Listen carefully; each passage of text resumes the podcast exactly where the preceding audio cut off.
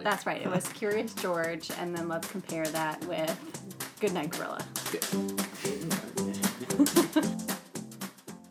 Hello and welcome back to Center Ed Teaching. We are glad to have you here with us. Uh, last week we discussed high stakes and standardized testing and the impact it has on students. So this week we kind of want to wrap up talking about assessment, but talking about what assessment looks like in the classroom and how that impacts your practice and how it impacts students. Um, so for this conversation, I'm joined by my indomitable colleagues, uh, Roberta, Hello. Brian, hey y'all. and Cristina. Welcome back. Hello. is back to help us with this conversation and add um, a new perspective. So, to frame this conversation, the first thing that we want to talk about are the different types of assessments that teachers can be thinking about. And the first one that I think most often comes to mind is the summative assessments. This is what you do at the end of a unit. Maybe it's a project, maybe it's an essay, maybe it's a lab. Um, this can take many forms, but usually is to determine what's been learned at the end of a long period of time, usually a unit. We're not really going to discuss um, that as part of the podcast today because, in some ways, the standardized tests that we talked about last week are summative assessments, and we don't want to belabor the point.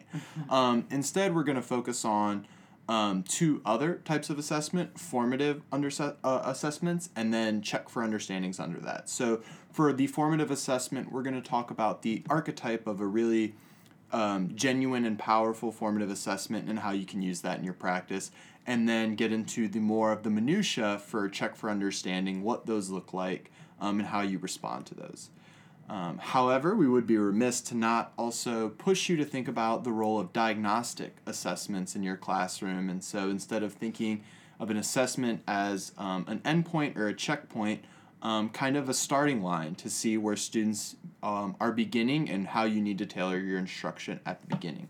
Once again, we're not going to talk about that um, today because we won't have the time, but we do want to push teachers to start thinking about that and our overall push for thinking about assessment um, as a lever of moving learning as opposed to the end of a supposed achievement. Um, so, the first thing that we want to talk about with the assessment is kind of setting up your classroom to be successful for using assessments to move learning forward. And so, the first thing that we think is essential to that is a learning classroom culture. So, Brian, um, can you talk a little bit about what that looks like, how you cultivate that? Um, I, as as is often the case, I try to talk to students in terms of um, uh, analogy and metaphor, and I I'll I'll ask them gauge their interest in whatever thing that they that they like, um, and then if a student says I I, I like painting, um, I'll ask them how do you know if your painting is any good. Um, if they're interested in basketball, how do you know if you're um, a good basketball player? And that question of how do you know um, is one that um, I would constantly bring up with students, um, especially if a student said a thing to me like, "Oh, I got this. Um, I, I I understand, you know how Istanbul, you know, or how Constantinople fell and became renamed as Istanbul." Um, and I'll ask them, "How do you how do you know that you know that?" Um, or uh, I know I'm a good writer. Well, how do you know you're a good writer? So that question about how do you know is a is a very important one to that that I just constantly model and constantly ask and um, and just put out there all the time, every day, as often as I could, to say that if we're not making sure um, that we know stuff, um, know the stuff that we're meant to know, then we're kind of spinning our tires here. Mm. So it sounds like what you're talking about is you cultivate this culture as kids evaluating their own learning as markers of how they're progressing as opposed to this is oh something that we're going to do in 2 weeks. It's a daily practice that we're evaluating our learning. Absolutely, and it's not just a self-assessment, but also peer assessment. So that we the the culture is such that um, we're constantly looking at each other's work. We're constantly giving each other feedback. We're constantly supporting each other um, as we continue to develop the skills and acquire the knowledge that we need to have. So. Um, the conversation isn't just about the the subject matter or the skills, but about the, the sort of the work that we're doing. It's a it's a metacognitive conversation. So I think something that also goes into making a quality like learning classroom culture is actually having assessments that uh, give you generative data and allow you to respond to um, and also that students feel comfortable with so when roberta when you go to make an assessment for your class what makes a good assessment and how do you make it work? I think the first thing I want to think about, Matt, is about whether or not it's a formative assessment or if I like what's the purpose? What is it mm-hmm. that I'm trying to assess? And for me, assessment isn't so much what does my test look like, but rather what information do I want to know? So if I have these goals, I have these objectives that my students, you know, you're if you're a teacher, your classic SWBAT, right? Your students will be able to mm-hmm. right? So if my hmm. SWBAT is, is is around be able to write a paragraph, then I need to understand what goes into writing a paragraph and how will I know whether or not my students have met that goal? How will I know if they've met that objective?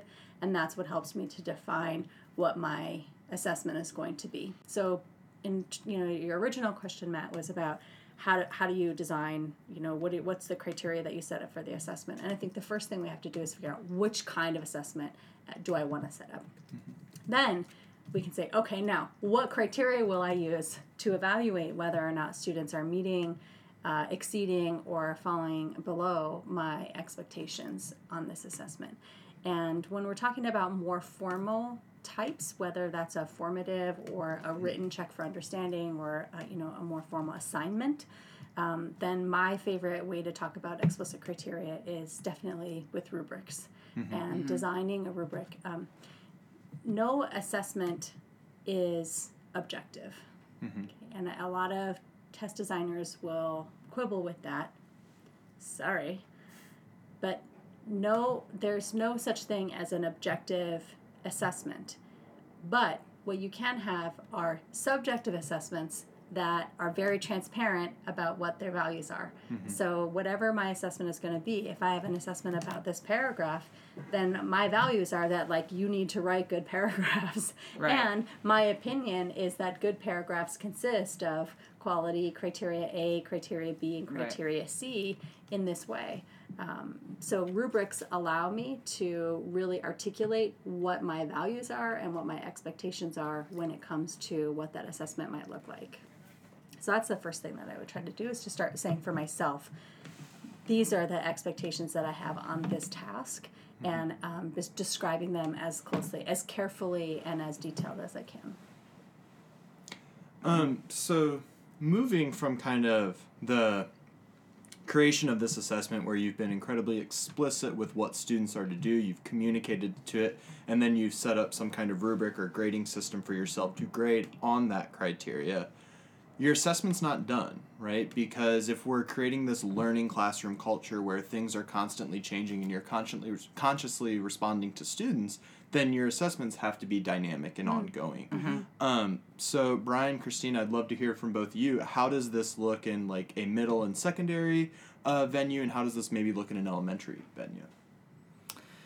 Um, I mean, I think what your your point that they're ongoing is is incredibly important. I think, and that's really where formative assessment is located for me. I mean, I think that you are constantly, especially as an elementary school teacher, um, assessing your students, checking in, seeing how they're doing, and I think that even when a summative assessment is used, let's say after a unit of study, like those that that those skills or those um, objectives that were a part of that unit need to be assessed continually, right? Even into the next unit, right? And so, how are the units building on one another, right? How are your assessments building on one another? So you're coming back and circling back to um, the skills that were addressed in an earlier unit, right? So we're now thinking about this transference of skills, right? And we're not just isolating them in individual units, but we're thinking bigger picture, right? So I loved um, Roberta's mention of like the backwards planning model. I mean, I think that that's that's huge,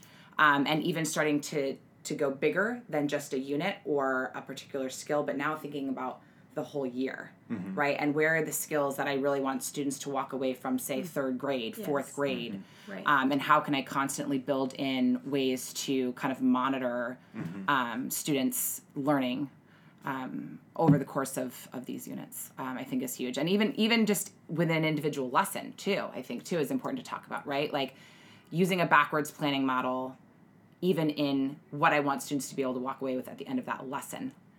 Um, yeah. I think it's so important though to, to think about like the backwards design for sure, and I love the idea of this long term planning and thinking all the way through my lessons. But one of the myths of, of sort of curriculum and assessment is that sort of like once I design that plan, then that's what it is, Right. and that's And what it's I not use, malleable, right? yeah. And and I, I, you know, people when I was in the classroom would, and I'm a little snarky, so they would like, oh, what do you teach? And I would say, students.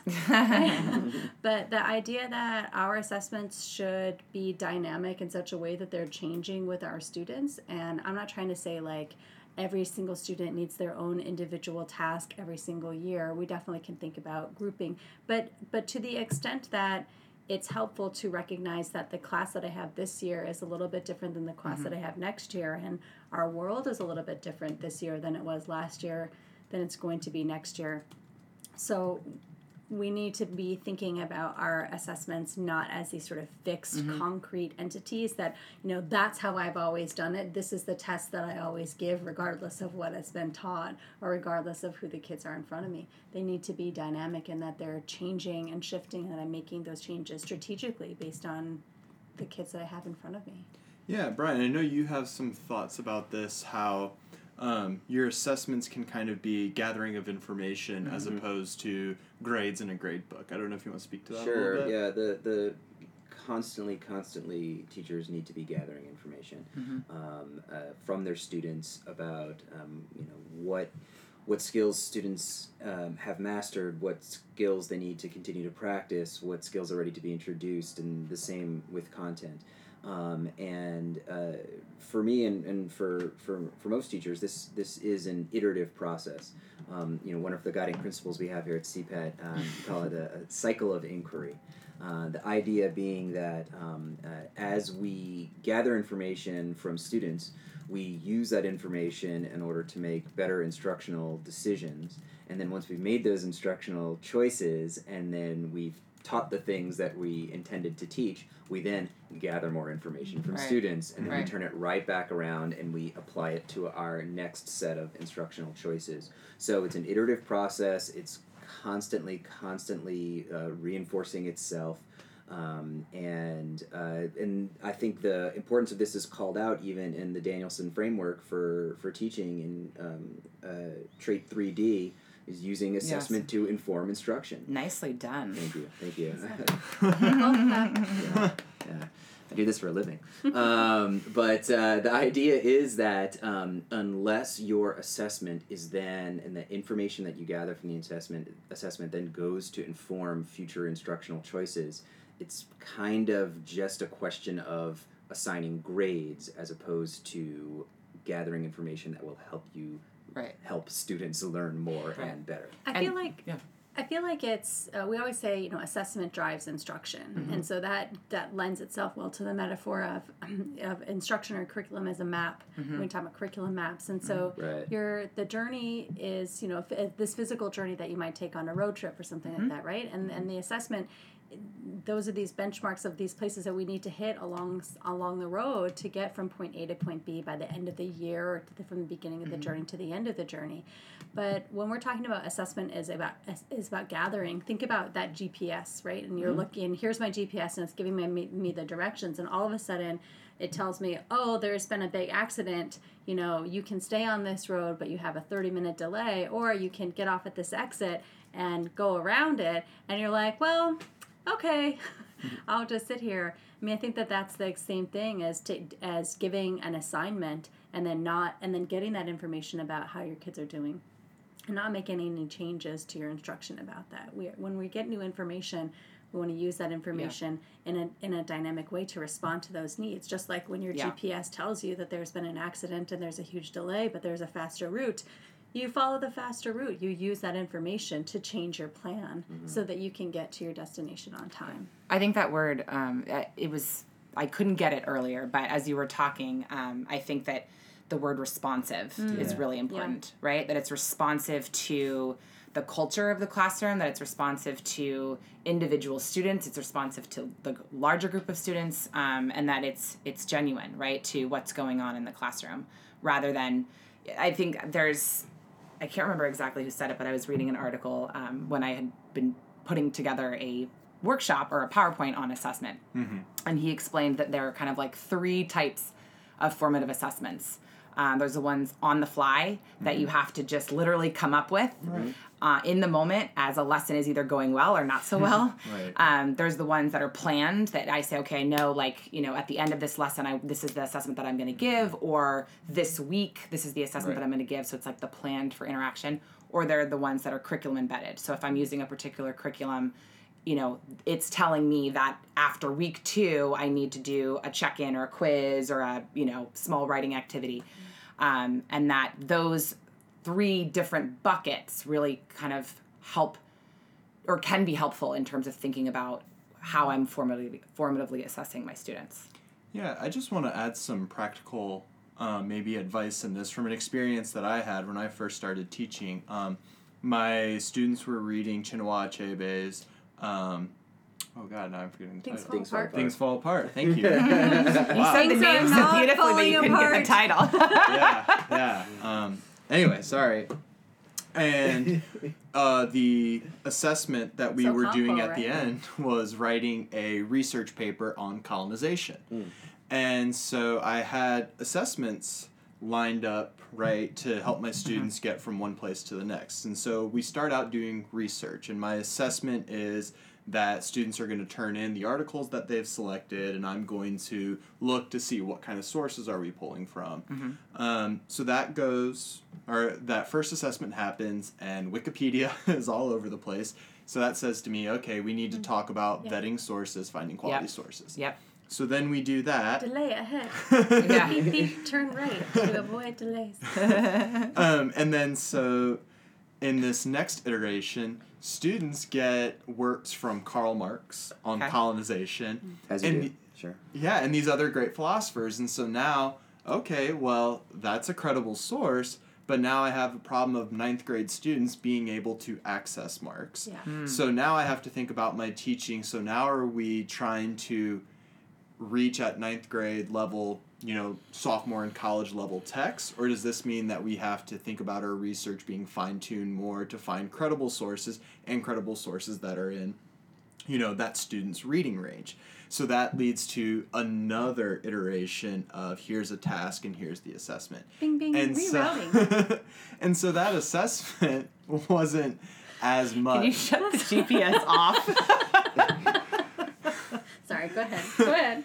and so that assessment ended up being not as much just for students, but also for me as a teacher to kind of figure out one what needs to be taught and two like how to meet that pr- to pr- students particular needs and so when i think about dynamic ongoing assessment those are the kind of changes in assessment assessment that i think we have in mind um, But can I just ask you a question about Sure. that, Matt? Because I think that obviously that's a really good example of kind of what we were just talking about, mm-hmm. responsive, mm-hmm. right, instruction, and that we're we're using the the data or the mm-hmm. information that's in front of us to make decisions. But I was just curious if you could speak, especially because I know you always push us to be practical. um, like, what were some of the ways that you were able to determine mm. that students needed that, right? Like, yeah how were you actually assessing and figuring out that that's kind of what was going on? Yeah, no, that's a great question. So going back to what we had talked about earlier about explicit criteria, I mean, I think what I learned in my first assessment for students collecting sources was my criteria was not explicit enough. Gotcha. So the next time around, I said, okay,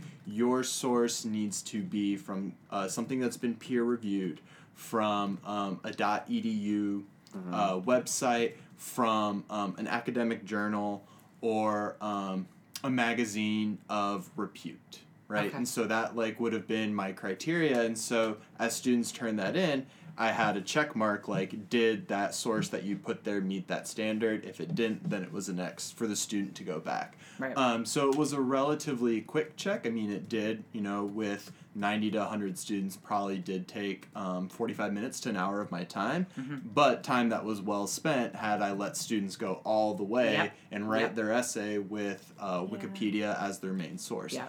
Um, Such a good example of go slow to go fast. Yeah. Right? Yeah. And that if we really take the time to teach all of these explicit skills, then we don't kids don't have to work th- we don't have to worry about remembering them later. They know them. That that's ingrained in them. So that that taking that time to to stop and know that it's going to make a better long-term paper in the end. It is time consuming though. yeah Um, Yeah, I think is. another version of that, you know, y- it takes about 45 minutes for you to check through did everybody Mm-hmm. have uh, reliable sources we can add a metacognitive moment there by having the kids switch papers Yep. and check each other's and sort of see oh did i did my you know did did matt do it did matt checks roberta's and then i get that back and Mm-hmm. you know one more day to fix any sources that i have Mm-hmm. that could probably cut cut it takes Yeah. a day longer to teach it Mm-hmm. but it cuts down on my grading time or my feedback time you know probably in half and increases students understanding of what they're supposed to do how they're supposed to do it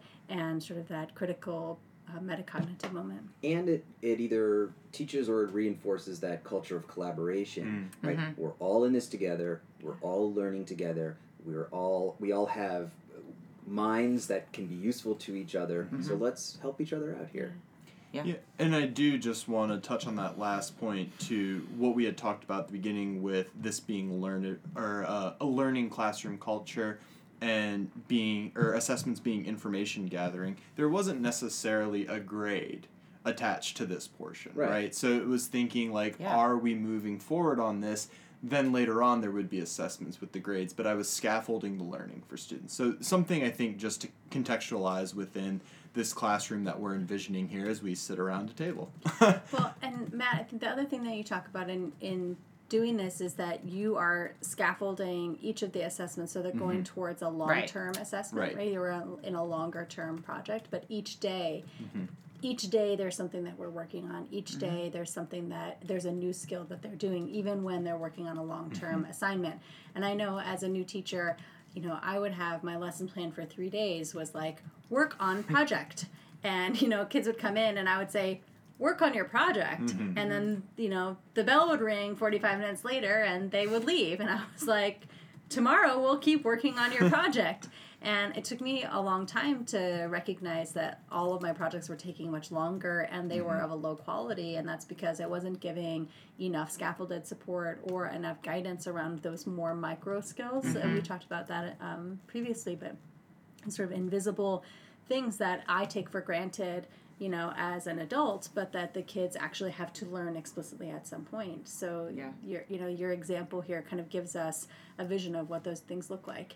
And and I think also what's important, um, going back to the roadmap analogy, is that we want it's that tension between not having sort of overly prescribed assessments Yep. um, v- versus having checkpoints along the way Yeah. to check yourself as the teacher, but also check the students to see how they're progressing towards that end goal um, is is important, right? Like we want to make space or, or have space so that they are more authentic assessments, so to speak. But um, while at the same time being very mindful from the beginning of like, okay, where do I need to make sure that I'm checking in? Because very easily the time gets away from us um, as the learning is happening and as we're getting caught up in planning and just you know dealing with large groups of students. So I think that finding that balance um, is really important. And it sounded like just going back to your example that you started to realize, okay, what are those big sk- what's the the big skill of research and then what are the micro skills that I might want to just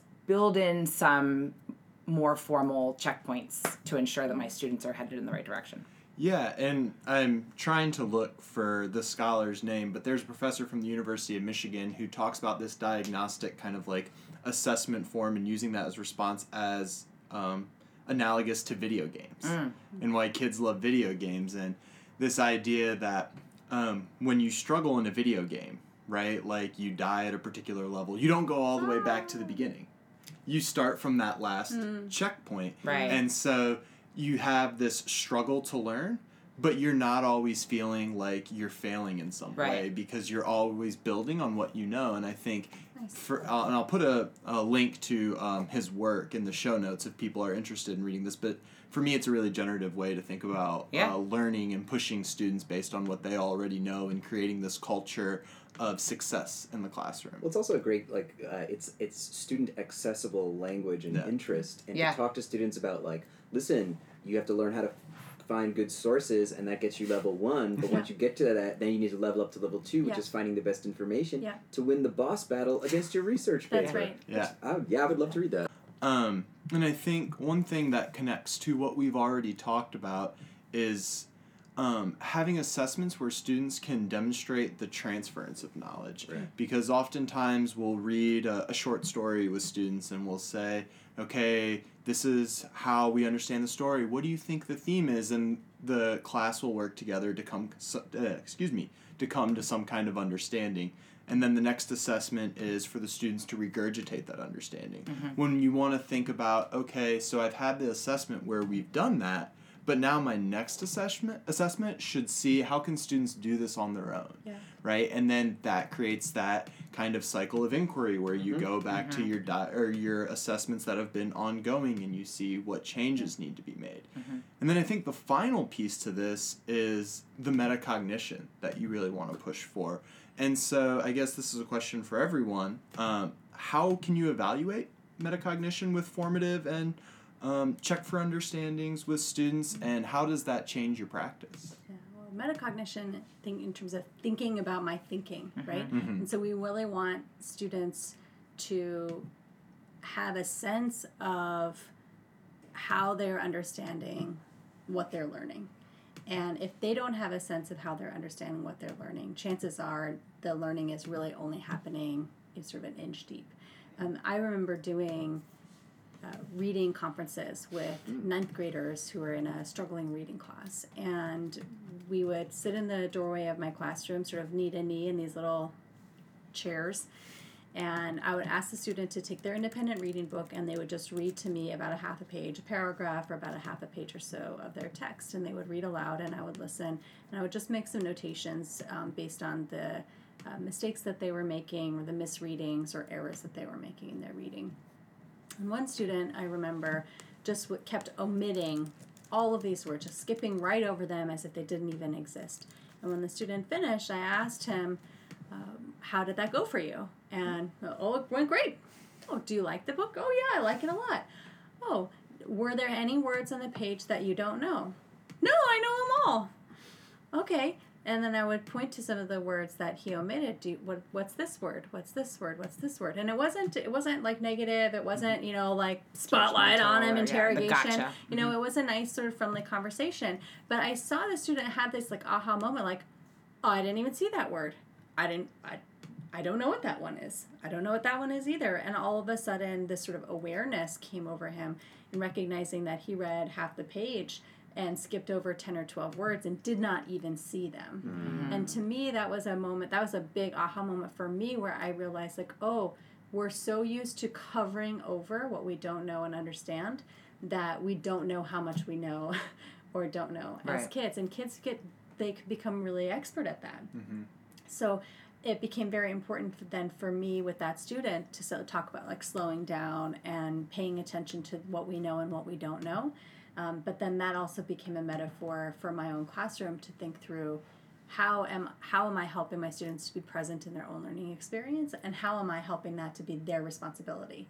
Um, a lot of the grading and assessing, the bulk of that responsibility falls onto the teacher. Mm-hmm. But the more responsibility I take for monitoring my students' learning, the less responsibility there is for them to take. Mm-hmm. So mm-hmm. having this be a shared experience where Yeah. not only am I assessing how far I think they've come, but I want to actually engage my students to make sure that they can also express themselves. Now, I was just gonna to chime in there. I think that reflection is just such an important word, and for both the teacher and the student, and making sure that we're carving out. Um, and I say carving because it needs to be like, I am carving this out and I am preserving it and I'm making sure that because it's, it's often one of the first things to go exactly Yeah. right. And so having them thinking thinking about their process Yeah. as well, right? Like, what did I just learn, and also how did I learn it? Yeah. Um, I think becomes What um, strategies it- did I use? Right, because that's where you're starting to build the transference, um, or the, at least the potential for transference, so that they can say, "Yes, I learned this. This is how I learned it, and now I can apply it somewhere else." The internalization, I think, is is more likely when they're able to do that and then reflect on the process and and think it out, talk it out, write it out more. Yeah, I think what you and Roberta are saying kind of go hand in hand. I feel like Roberta was getting at this idea that it's part of this learning culture that you cultivate this in your classroom that students aren't used to thinking about how they think or what they think about how they think. So you make that part of the classroom and I think you're Cristina you're really pushing for you know, as a teacher, this means I'm carving out time for this Mm-hmm. specific thing to do this. And, and I think that's really helpful. that's also really difficult Mm-hmm. to do. And I think a lot of the conversation that we've been having today kind of has skirted over that difficulty. So I think it might be good for us to think about, you know, taking this head on. What does what makes making quality assessment, using quality assessments, communicating with students so difficult? Time, time, time, time, time, time, time, Yeah. time, time, time, Yeah. time, time, time, time, time, time, time, time. Did yeah, and I think? I think I can speak t- to as as an elementary school teacher that we whereas we have to teach all the subjects and that can be very difficult, we do have the same students with us the whole day. So it makes it a little bit easier to stay on top of, you know, conference notes, for example, Sure. or to give students feedback because if I miss them in the morning, I can hit them in the afternoon, or, you know, that kind of a thing. Whereas I think at the high school and the middle school level, you could have, you know, 75 to 100 students a day Or more. or more Yep. um, and that could, becomes really overwhelming and i know that a lot of times when i talk about giving feedback mm-hmm. and making sure that you're assessing all of your students with middle and high school teachers that's always one of the first things that they say mm-hmm. how do i do that with 100 students in a day mm-hmm. Yeah. So, I mean, what are our proposed solutions, though? I mean, because that is something that's incredibly difficult to do and something that's difficult to do on a weekly basis, let alone a daily basis. Yeah, I think finding routines that work for you that you can teach your kids are re- really valuable. So I mentioned this reading class that I taught for a few years, and part of that course was students really doing a lot of independent reading. But instead of, ha- and I wanted my students to be metacognitive and reflective of their reading, and they were reading silently, so that's really hard to assess, right? Like, mm-hmm. Mm-hmm. how can you tell if a student is actually reading or if they're looking at a page and occasionally turning it, right? Right. And so I needed to find a way that I could create a positive, but also a structure around this independent reading time mm-hmm. and some sort of assessment that would help them to be present and would help me to monitor that it actually was happening and therefore was a good use of our time. But rather than having my 60 or 80 students um, submit a reflection of their reading every single day, which would have given me, you know, let's say I had 50, I had more, but let's say because math. Um, if I had 50 kids a day and I taught two classes, that would be 100 pieces of paper, uh, 500 pieces of paper a week that I would need to sort of touch and look at, and read over, um, and then assess and enter into my grade book. That's completely overwhelming and, Right. a, and a surefire way to uh, get me to abandon the practice a few Right. weeks in.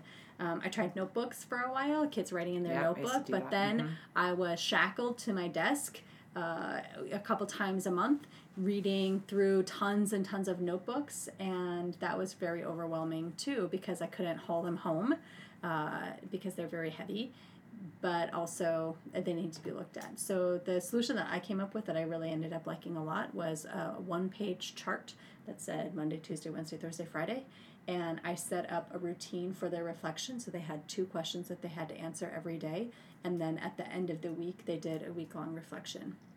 I tried to build in personal responsibility, so they got at the beginning of the week, and they had to keep it in their notebook.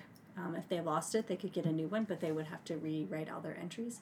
And basically, I would collect it on Friday because all the reflections were on one page. I only had to look at one piece of paper Yeah. that represented all five days for each kid, which cut my grading down by, you know, from 500 pieces to 50. Um, and I was able to look at all of the entries at the same time, sort of in one glance, which also cut down a lot of the time that it took me to evaluate. Um, I gave them a bulk point, like bulk points for all of the reading, but it covered the whole week. So I was still able to generate sort of the grades that I needed and give kids the credit that they deserved, um, but to do it in a much faster time with fewer pieces of paper.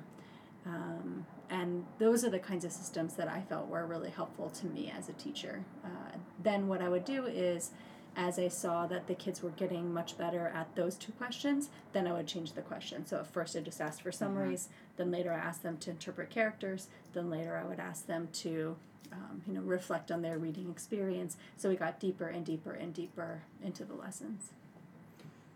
Um, so there's actually an amazing blog post um, on the New Teacher Network um, Who wrote blog. Yeah, this genius. Um, so we'll put the link to that in the show notes. But some of the quick points that I would offer and are developed more fully in that blog um, is thinking about using group work Yeah. and heterogeneous groups to leverage um, higher achieving students with lower performing students um, to kind of bridge those gaps because they can some ways do it in a more personal way than you can and that allows you to give more generative feedback um, when you get students individual feedback the other thing is thinking about how can i set up my classroom so that i'm providing grading and feedback while students are in class Yep. oftentimes when teachers start talking about assessment and formative assessment they start thinking okay what's my exit ticket Yep. Right. and that exit ticket means that you get what is quote unquote the student's learning at, at the very end of class. So you can't respond to it. So how am I setting up independent and group work so that I can methodically Yep. go around to my groups, to my individual students and track student Yeah. learning? Yeah. And one of the other things that I think makes this really helpful and time efficient is if I'm looking for students' ability to use our new vocabulary words in a short story that they're creating to, to build their uh, out their vocabulary, have them underline the vocabulary words so that your eyes know right where to look, Yeah. and just little tricks like that I think can cut on time, um, getting to all students. Um, this also kind of feeds into thinking about how you find time for feedback and giving timely feedback. Yeah. Um, and so I think what I've said before addresses that a little bit, but I think also thinking about larger scales, teachers often don't think about their own lives. And hey, I might have this thing that I have to do Tuesday after school. Um, Thursday, hey, I might have to go to the doctor's office because I haven't been in five years because I care so much about my students. Um, and so saying, okay, here's my life schedule. How do I figure out when I'm going to grade assignments at home? So if I have events Tuesdays and Fridays, then I'm going to set up my class so that Monday, Wednesday, and Thursday I have that extra time to do grading. Yeah. Um, and the same thing goes with thinking about larger formative assessments Yep. where you might have students writing a one page response. Okay, when am I going to have time to grade this? Let me assign this when it can happen so then I can give it to students within two days. Yeah. I, was just gonna say I think that for me it goes back to the checkpoint conversation, mm-hmm. right? And so that it's it's about thinking thinking about a particular unit or a particular macro skill. And then i used to have conversations um, with my students as well about like how much do you need from me mm-hmm. right in order for you to feel successful or like for mm-hmm. you to be successful? And so thinking about building in like when are going to be sort of those um, more formal checkpoints like are they going to be three over the course of this unit? Or oh no this unit is particularly challenging so maybe we need a few more. And like i found it very helpful and very sort of comforting to know that okay i'm holding myself accountable for this weekend is going to be you know long. Next weekend i'll you know i'm freed up a little I'll bit be a more. person. right and so yeah. like building that in and preparing ahead of time to know where my heavier lifts are going to be um, while at the same time giving students enough or, or what I recognize as enough feedback. So I want to be really strategically thinking about, and Cristina, I loved how you talked about these checkpoint moments mm-hmm. through my lessons. What are the things that my students really need to understand, and how can I intervene in those mm-hmm. moments in the middle of the lesson, early on in the lesson, to give all of my students that opportunity to level up towards success? So that by the time they get to that final assessment, it's a breeze for them, and it's a breeze for me, because all I'm basically doing then is like, check, check, check, you got it. I was also going to say too. I think when I first started teaching, I and I would read over my students' work. I was like totally committed to reading widely and giving all kinds of feedback and marking all because I really wanted to make sure that my students knew that I was reading their work and that I was giving them enough feedback for them to succeed. And I think quickly I learned that that is just not doable. Um, and so perhaps um, thinking about what you're going to focus on specifically each time that you're reading, for example, so that you don't have to read for everything, Yeah. right? You're reading for specific micro skills or specific strategies that you've been teaching to see, and not as as, as simple as a checklist because you want to give them a little bit more, but that you're at least um, focusing your energy into one area rather than all of them. Yeah, I actually only have a slight addendum to that, and you know, I, I wouldn't want any students to know that I do this, but one way that I think about assessments is when I have a major assessment at the beginning, Uh-huh. I dedicate myself to every single word. And I absolutely pull it apart because it does two things. Mhm. It sets a culture that I am reading Right. what you are writing. And so you need to make that as the highest uh, caliber or quality that you can. But two, it also gives me insight okay, what are the things that I need to work on based on what my students have done? That way, throughout the rest Yeah. of the year, I can target my grading because I know I have all these things that I'm going to need to touch upon. Um, and then maybe after we've writ- written three essays, I'll go all in again on the fourth one Right. because now there's going to be new generative data, but it's pacing myself and saving myself um, so that I can be effective in that. Yeah. And I think students really buy in because they get that feedback. And so I think as we're talking about responding to assessments, um, Brian, I'd like to turn to you because it's hard to know maybe sometimes how we actually should respond to these assessments because a lot of teachers will say, well, I just made this and I have this now. I, I, I don't know what to do. So, how can teachers kind of clarify this in their own minds and then in their practice? Um, well, I'd like to make a pitch for um, rubrics, um, and I know that uh, a lot of people really uh, dislike the the even the word rubric at this point um, because uh, we've been we've been bludgeoned with it. It feels like at this point, but um, rubrics I think serve a number of very valuable uses. Um, not the least of which is, as Roberta talked earlier about um, the explicit design of assessment tasks. Rubrics really help us articulate what is it that I'm actually trying to assess here. Because when you get into that essay grading and there's just you know misspellings everywhere it's easy to get lost in the misspellings and then not notice the quality of the student's thesis statement is what you're actually looking to find out That's right. so, in terms of uh, determining the rubric traits that you're going to be looking for, the actual um, uh, bits of scalar knowledge that students need to demonstrate some some mastery of, it helps you stay focused on those few things. And the other thing is the rubric as a communication tool. I, I have a uh, a teacher I've worked with uh, for a few years now, and um, his practice is just wonderful. He takes the rubric and he's got um, uh, multicolored highlighters. Um, and what he'll do is in the rubric on the document itself, he'll highlight the particular statement of Yes. quality, Mm-hmm. right? Student attempts to make a counterclaim. Um, and so he'll highlight that in orange, and then he'll go find the spot on the paper in orange where he saw it and highlight it. That's so cute. right away, without having to do any writing of his own or have any conferencing of his own, students can immediately see like, oh, I didn't do so great here. Where in the paper did he see that evidence? And that crosswalk is immediately apparent Yeah. Right. to, to students. Um, and so right there is a is an opportunity, and, and other teachers will will circle or do Yeah. other annotation strategies. But using the rubric not just as a tool for focusing um, your attention as a as a reader um, and keeping you uh, on task and on time with it, but also using that rubric document as a communication tool for the students. Um, they can just very very clearly see I did this in my work product, and that is assessed like that, one to one correspondence. It's so beautiful too because it also can give students agency. So if they can find a place where no, I really did make a counterclaim and not just attempt to. Yeah. Here it is, Mister Rubric Man. Mhm. Uh, then that provides a lot of ownership, responsibility, and agency on the behalf of the student. That's just grounding them more in that culture for learning. Yeah, and then also this is a, an exercise that you I think hit, hinted at a bit, Matt, which was um, having students do that articulation themselves in a self-assessment process. Here is my thesis statement. I think it uh, meets this level of quality on the rubric.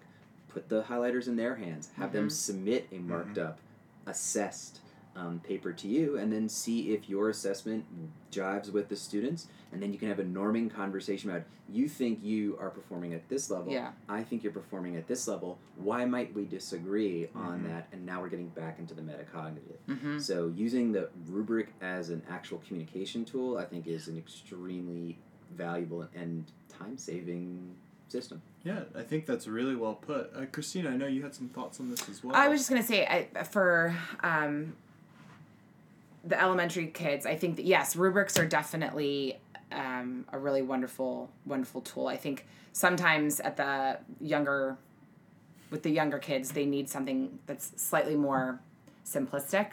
Um, so we oftentimes turned in again for students to self assess.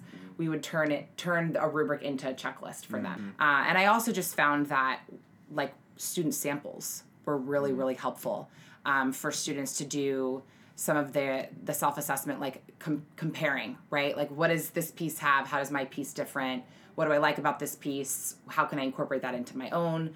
Um, was a really helpful tool for them as well. Um, and I think that good models uh, with a range with a range of levels was a really helpful way for students to assess themselves um, and assess one another Yeah, and I think actually what you both are saying that might be kind of radical for teachers to think about is that the responding to the assessment is not just solely on you. yeah mm-hmm. Actually, responding to the assessment is creating a dialogue right within your classroom where you're saying, This is what we're saying is our standard. Why is it? Why are we not there? Why are we there? Why are mm-hmm. we above that? And I, I think that's incredibly helpful. So, we are now getting low on time. So, um, just are there any final thoughts from anyone um, regarding assessments and thinking about that in the classroom? Yeah, I just this this idea that um, uh, this idea that teachers need to listen to their students mm-hmm. um, and listen to them in uh, uh, through the tasks that students are completing. Listen to them in conversations that are happening in the in the classroom. Um, and just continue to gather as much information as possible, and then put that information to good instructional use. And then the also the, the idea of, of the fact that the, it's a conversation, Mm-hmm. um, it's a it's a dialogue. As we listen to our students, we need to speak with them as well, um, and then let that let us gather information from each other. It's a two way street, and um, this is this is the only way to to keep this all going forward. That was so articulate. That was. Um, I think, and this is obviously going to be for probably the next podcast that you do, Matt, but I think what's super important for me too is that it's not just about gathering the information because I, I mean, that's obviously incredibly important, but it's also now what are we doing with it? Um, that always has me thinking about assessment as well, right? So I have all this wonderful information. I have all of these, um, you know, notes and observations and learning logs, and and but now it's like, okay, what do I what do I do with this information, right? Both as a teacher, um, and as a student. So I think that making sure that we're thinking about the now what, right? Of our sort of like tried and true protocol that we love at CPET, right? The what, the so what, now what, right? Like what are we doing now that we have this information? How am I adapting? How am I modifying? How am I changing um, potentially the, my instruction so that it is meeting the needs of my students and that I'm not just going like, okay, I figured that out. Okay, great. Moving on. Let's keep pushing past. You know, we got to hit our goal. We got to hit our goal, which I completely appreciate is is real. Um, and as teachers, we, we feel pressure to keep going um, and to push through our curriculum, but making sure, again, from using my carving out space, um, they're able to think really um, honestly about, you know, what this data is telling you and, and how you're going to address it is, is really important. For me, I I just I, I feel like the information is power, mm-hmm. right? And I wouldn't get behind the wheel of my car on a road trip with a blindfold on or without any sense of where I was going or how I was going to get there. And that's that we need to be insistent, I mm-hmm. think, on how important assessment is and on the separation between assessment and grading. And that assessment is about a powerful tool that we can use to get information about our students and then use that information to guide the learning process.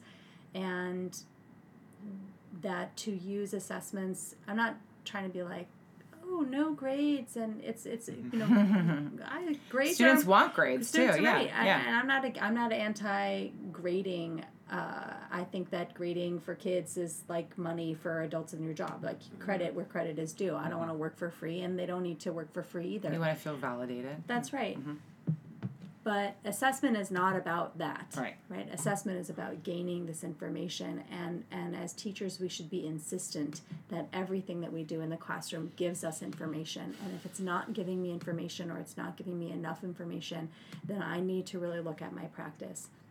And I need to be able to sort of find and seek out resources so that I can deepen my understanding of what is that I want them to know and be able to do, so I can recognize it when I see it and um, identify wh- why it might be missing when I don't. And and I think that to to not have that expectation is just making our jobs harder Right. right it Yeah. makes it makes it's harder for me when i don't know where my kids are Yeah. how's that for articulate Way better. yeah thanks Um, I think for me, so much of it goes back to the culture. I think you have to establish with your students from the beginning of the year that your classroom is a place of learning, Mm-hmm. not a place of saying who knows what and who doesn't know what, right? It's all about progress and growth, and assessments are um, a part of that. And when students feel that your feedback, that your grading is a response to them to help them grow Yeah. and not a condemnation of the work that Yeah. they've done, your classroom operates so much better. You see significantly more growth and it it's just a better place to work. And so I think really thinking about how do I cultivate this culture in my classroom is the most important thing. Yeah. Um, not as articulate as you two, but um, that brings us. What? What's the Yes. weird look? What? Okay, okay, okay. I was I was incredibly articulate in that. I Right. resent that. Oh, sorry. Yeah, I guess you just didn't Does- get credit for can it. somebody where's the rubric Um, so thank you again for tuning in, and make sure to check out um, our show notes, which you can get from our website at cpet.tc.columbia.edu, and make sure to like or review or subscribe. Um, yeah, please leave reviews. yeah how are we Yes. doing we would like your rubric That- um, Yeah. yeah of, of our podcasts. would be a great assessment a formative assessment so that we can get information on what we could do differently All right. Well, from Brian, Cristina, Roberta, and myself, thank you so much for being with us, and goodbye. Bye. bye